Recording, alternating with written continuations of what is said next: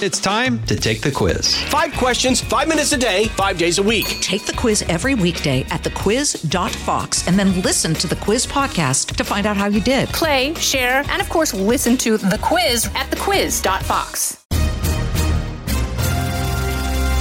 Saturday, August 6th, 2022. I'm Kevin Corke. A trip to Taiwan with political, military, and diplomatic consequences what House Speaker Nancy Pelosi's recent trip to Taipei means to the region, to U.S. China relations, and perhaps even your laptop. China saw this as a as a strike against it by the United States government. And what we're seeing now, the new wrinkle in all of this is that they're now striking out against the United States diplomatically. The White House says it'll reduce inflation, but critics argue a half trillion dollars in brand new taxes would fall on rich and poor alike all politics aside, who really are the winners and losers in the so called Inflation Reduction Act? The taxes in here, what, the way that I view them, is they're kind of economy wide taxes. They're hitting across the board. They're, they're not adding to the, the top tax bracket of, of individual tax filers. This is the Fox News Rundown from Washington.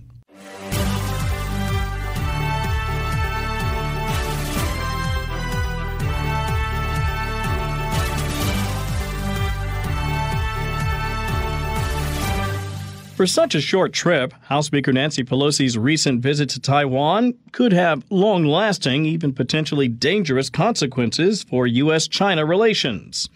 What's been described as a defiant career capstone by the 82 year old lawmaker could also prove to be the spark that ignites a disastrous regional conflict, with reverberations felt all the way back in Washington. We're already seeing, Kevin, uh, reverberations from the, that visit to Taiwan. Uh, Beijing very displeased with it. Senior Foreign Affairs correspondent Greg Palkot takes a closer look. They saw it as a strike against their sovereignty, a strike against the policy called the One China policy uh, held between the United States and China, that there is, in fact, one government of Beijing. But in fact, a lot of folks in America, a lot of politicians uh, speak up for the democracy, the independence that is Taiwan, and certainly, uh, maybe first and foremost, uh, House Speaker Nancy Pelosi, who at the age of 82, maybe as a capstone for her career of, of stridency against the uh, Beijing regime, went to Taiwan, defying basically, according to reports, uh, word from the Biden administration and from the uh, Pentagon that maybe this wasn't a good time to go. She went, and frankly, we're looking at the effects right now. We're in day two of a, of a four day Chinese military exercise around Taiwan, which uh, not only is called by China unprecedented, but also China watchers as well, Kevin. Let me ask you about those uh, exercises, Greg. Are we talking live fire? Are we talking, you know, ships and planes and et cetera, sort of a show of force or a combination thereof? All of the above, uh, Kevin. On day one, we saw 11 missiles fired around uh, Taiwan, even over Taiwan. We've seen uh, dozens and dozens of uh, Chinese warplanes, uh, warships involved, even drones. Uh, they've kind of summed it up, Kevin. number one, they say this is a preparation for if we have to go to war. That is, that implies if we have to invade Taiwan, which frankly, is what they think they might have to do to regain control of this island, which it claims as its own. They also say, Kevin, that they're also uh, uh, working on procedures to blockade Taiwan. That is, blockade its ports, its airports. In fact, commercial flights and commercial shipping has been disrupted by that. Uh, most experts see that that would be a precursor to any incursion by China. So they're going through the motions here. Maybe they're using the Pelosi visit as an excuse for this. People say it's so prepared, it couldn't have just been whipped up in a, couple of days, but uh, they're flexing their muscles, Kevin. Yeah, definitely a pretext. That's certainly been the argument in many corners here in Washington. And yet, from the White House's perspective, Greg, let's be honest about it. They really were sort of wincing and pursing their lips uh, when the speaker decided to make this trip, weren't they?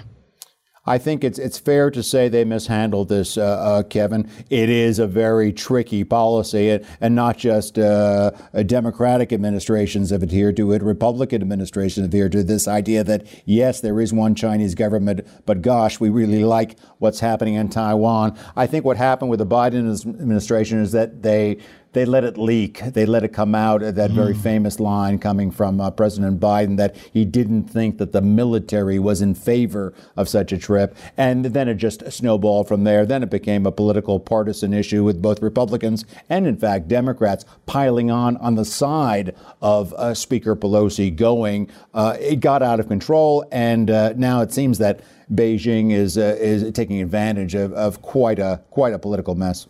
I have another question, and it's sort of a two parter. Do you get the sense uh, from your observation that Washington sees this as, I don't know, Greg, a bit of an overreaction? It seems like an awful lot for what, at least in these quarters, seems like a fairly simple in and out trip. That has been, Kevin, the line coming from Secretary of State Blinken, uh, National Security Advisor Sullivan, and others that uh, China is overreacting. That this was a, congr- a CODEL, as, as mm. you and our hmm. probably listeners know about it, a congressional delegation visiting the island. But in fact, it's, it's much more because uh, Nancy Pelosi is number three in line, a very high profile figure, and, and China saw this as a, as a strike against it by the United States government. And what we're seeing now, the new wrinkle in all of this is that they're now striking out against the United States diplomatically. They are basically saying they're cutting off a, range of dialogue procedures that have been uh, in existence between China and the United States, between uh, military uh, officials and, and departments uh, on the uh, criminal justice front, even on the uh, climate change front, on environmental issues. They are really blasting the United States, once again, using this visit as a pretext, but basically hitting on, on two fronts, both the military and the diplomatic. Very aggressive posture from Beijing. Last question I have for you, Greg.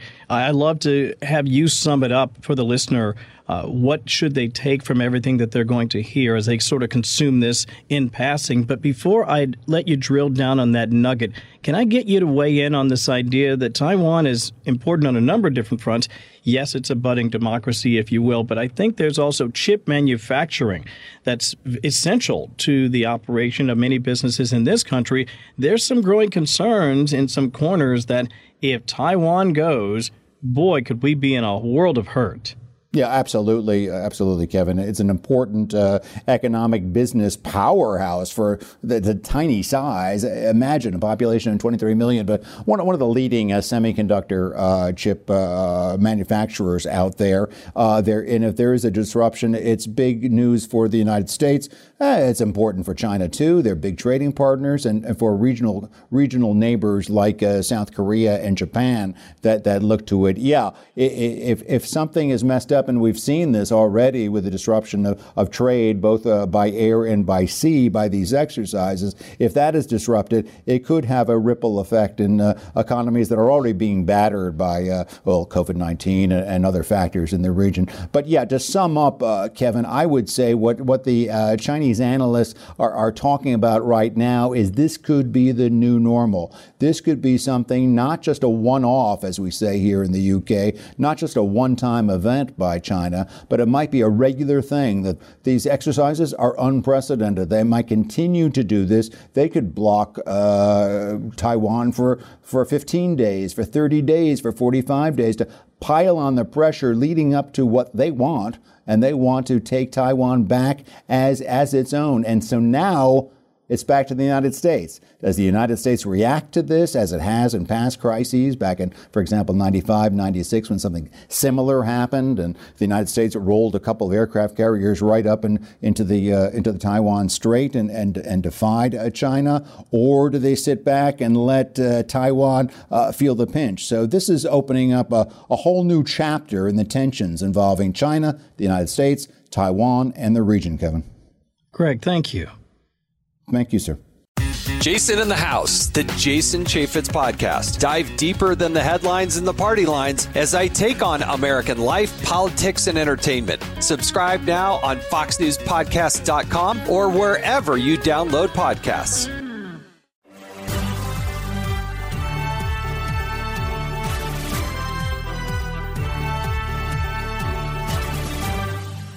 Imagine an army of tens of thousands of brand new IRS agents, financial microscopes at the ready. Sound like a good idea? Well, the White House certainly thinks so, and if Congress agrees, you'll pay for it, now and maybe later. What's been described as a political non starter by some is more than just an attempted cash grab, say critics. It's one example of the Inflation Reduction Act that, well, doesn't. Obviously, the Federal Reserves, I guess, uh, how persistent they are with raising rates, that'll obviously have a big impact on, on what happens with inflation. Preston Brashers is a tax policy analyst at the Heritage Foundation. There's just a lot of unknowns out there. So um, there are a few promising signs, but there are some that are that are not so promising right now. So I think it remains to be seen. If we're talking inflation, I think I'd be remiss if I didn't mention the administration's uh, so-called Inflation Reduction Act. Uh, what do you imagine that might mean for consumers? And if you could sort of take a broad swipe at it and un- unpack that idea for American listeners, they listen, they hear this, and they're hearing competing ideas about what exactly it might be and what it might exactly mean for them. Yeah. So I don't think the Inflation Reduction Act is at all doing what it says it's going to do. It's I don't think there's anything about this bill that will reduce inflation. If anything, I think there's more that's going to add to inflation. We have uh, a lot of spending in this bill. Uh, there's a lot of climate initiatives, a lot of uh, uh essentially tax credits and, and loans, uh, kind of Solyndra style loans, essentially for green companies uh, to engage in, in, in green energy instead of I guess, expanding the, the sort of uh, cheap and efficient energy that, that we know that Americans need. We have drug pricing uh, fixing, mm-hmm. price controls. Um, that will lower costs of those specific drugs, but uh, there's been a lot of uh, reports out there about what that's going to mean for all the drugs that that doesn't apply to, and a lot of drugs that won't ever enter the market. And when drugs do enter the market, there's a lot of expectation that those prices will come in at a higher price so that those those uh, price controls hurt them less. And then, of course, there's a lot more taxes. Uh, you tax businesses more. The idea that increasing taxes is going to reduce prices for consumers, I think, is is there's a lot of dots that they're trying to connect that, that I personally don't believe in. You mentioned Solyndra, and for the folks who might not remember what that was all about, sort of harken back to what happened with Solyndra, what that company circumstance was like, and why that was such a terrible uh, deal for the American public? Yeah. So, so what we're talking about here is essentially a, a big pile of money that companies can can go after that can they apply for these loans. Uh, Solyndra was a very similar kind of uh, wind and solar energy, um, and they end up going bankrupt. So those loans, of course, if if the, those those investments are bad investments, if those green energy companies end up going under, obviously that's not going to be a good deal for taxpayers. So so there's a lot of I guess hopeful thinking about the the future of these energy projects and, and companies uh, in order to come up with the optimistic views that some have about inflation reduction and debt reduction and all those things. I, I'm I'm very skeptical. Yeah, I think there are a number of Americans who feel that way, especially as they look back and they wonder what in the world happened there. And we're talking not a couple of bucks here. We're talking about yeah. fairly sizable amounts of money. Uh, let me ask you about something else that I, I sort of cherry picked from the Inflation Reduction Act, and that's the expansion of the use of the IRS. And we're talking about a fairly sizable increase in the number of agents. Uh, what can you tell us about that? Yeah. So, what they want to do is they want to add $80 billion to the IRS's budget. Uh, this is going to be a 70% increase in their enforcement dollars. So this is a very sizable increase. We're talking about something in the on the order of about 87,000 new IRS agents, uh, based off some estimates. Uh, and the hope from that, and the, the reason they're doing that is they they want to collect 200 billion dollars more of revenue. So essentially, what that means, of course, is about for every two and a half dollars that we're putting into the IRS, one dollar is going back right back into the IRS, uh, and that's what they consider a good return on investment, is getting a bigger and more bloated IRS. And you know, some people would view that and say, well, this is good because we're going to get people to be paying their more of their fair share. But the truth is, we're going to have audits of Americans across the board, whether you're a conscientious taxpayer or not. When you're expanding the size of the IRS enforcement apparatus by that much, that just gives them even more uh, leverage and, and, and sway to be able to extend those audits, not just to the big red flags that they see, but now they can start to ex- extend a wider net and c- catch even more Americans in these audits. And these audits, of course, are going to be very expensive, whether you're an individual or a small business. If you're going under an audit, even if you are conscientious and if you paid all your taxes, that audit still hurts and it has real costs to you. Yeah, we're talking about a virtual army here of 80,000 potential new IRS agents. And it's one thing if you are, say, of fairly decent means, you have a two income household, you've done lots of saving throughout your life, and you have to suddenly defend yourself legally. Okay, maybe you can do that. But the vast majority of Americans don't live that lifestyle, Preston. They don't have those sorts of resources. They're going to be, I feel like at least, uh, compelled to sort of pony up, even if they have a, a fightable chance to sort of take on the IRS. I, I just think this is probably for them uh, more onerous. Am I wrong on that? Especially if you're talking about small businesses. I think that's where when they talk about the tax gap, they, they point a lot to sole proprietors, uh, and they, they view that as, as a big problem area. In part because these sole proprietors, a lot of times they're running their own books, right? And so it's not because they're, uh, and in most cases, that they're trying to to skirt the rules or anything, but it's just the IRS tax code. Uh, the tax code is extremely complex, extremely convoluted. So there's a lot of ambiguity in there where it becomes very difficult if you don't have high-priced accountants working for you to try right. to comply with that. And so if the IRS comes and is, is nitpicking on those, yeah, they're going to find some some things that perhaps could have been done differently. But at the same time, this is going to compel all those businesses now these small businesses to spend a lot more resources to make sure that they have every you know i dotted and t cross which is good i guess but at the same time that's going to cause a lot of additional burden on them in terms of the the overhead cost and that's going to make it harder for them to to pay decent wages. It's going to make it more likely that they're going to pass those prices on to consumers as well. Is it possible that it could actually end up causing more inflation? I absolutely think it will. Uh, i mean if you if you look at what what you're talking about for one thing, you're talking about putting a bunch of you're, taking eighty uh, something thousand workers out of the workforce now uh, to go work at the IRS. Not to mention all the companies and and all the additional accountants and and people working in the audit space and everywhere else to try to comply with all these rules. Prices come down to, you know, how much money is there and, and how how many goods are out there. You know, the the Fed is dealing with how much money is is in the system but Correct. if we want to really deal with inflation, we've got to make sure that there are goods and services for people to buy. And you don't produce goods and services by taking all these people out of the workforce and sticking them into some government bureaucracy or kind of fighting over every little nitpicky thing on someone's tax return. Uh, that's not a good way to increase the amount of supply. That's not a good way to put groceries on on the shelves and, and put gas in the in gas pumps.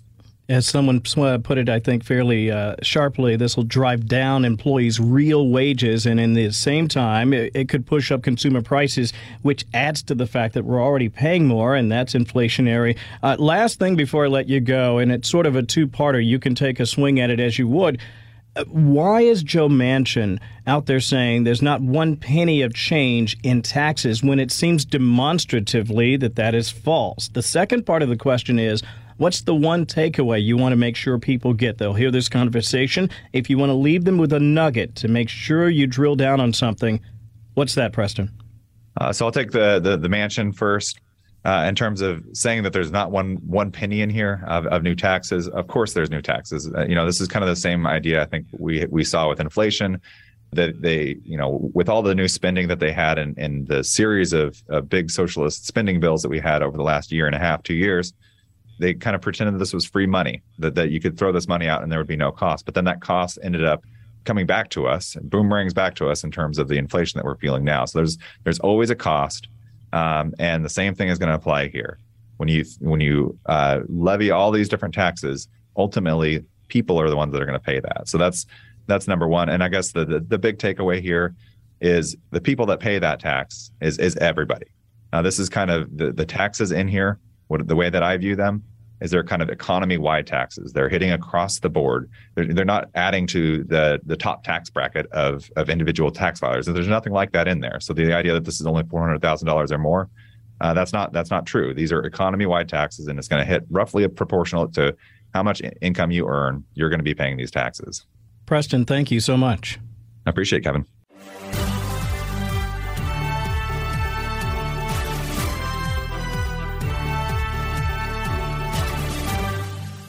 Tomorrow on the Fox News Rundown from Washington, Fox congressional correspondent Chad Pergram explains the latest from the halls of Congress and a look back at the recent primary elections and what's to come in November. Until then, I'm Kevin Corke. Thanks for listening to the Fox News Rundown from Washington. From the Fox News Podcasts Network, subscribe and listen to the Trey Gowdy Podcast. Former federal prosecutor and four term U.S. Congressman from South Carolina brings you a one of a kind podcast. Subscribe and listen now by going to foxnewspodcasts.com.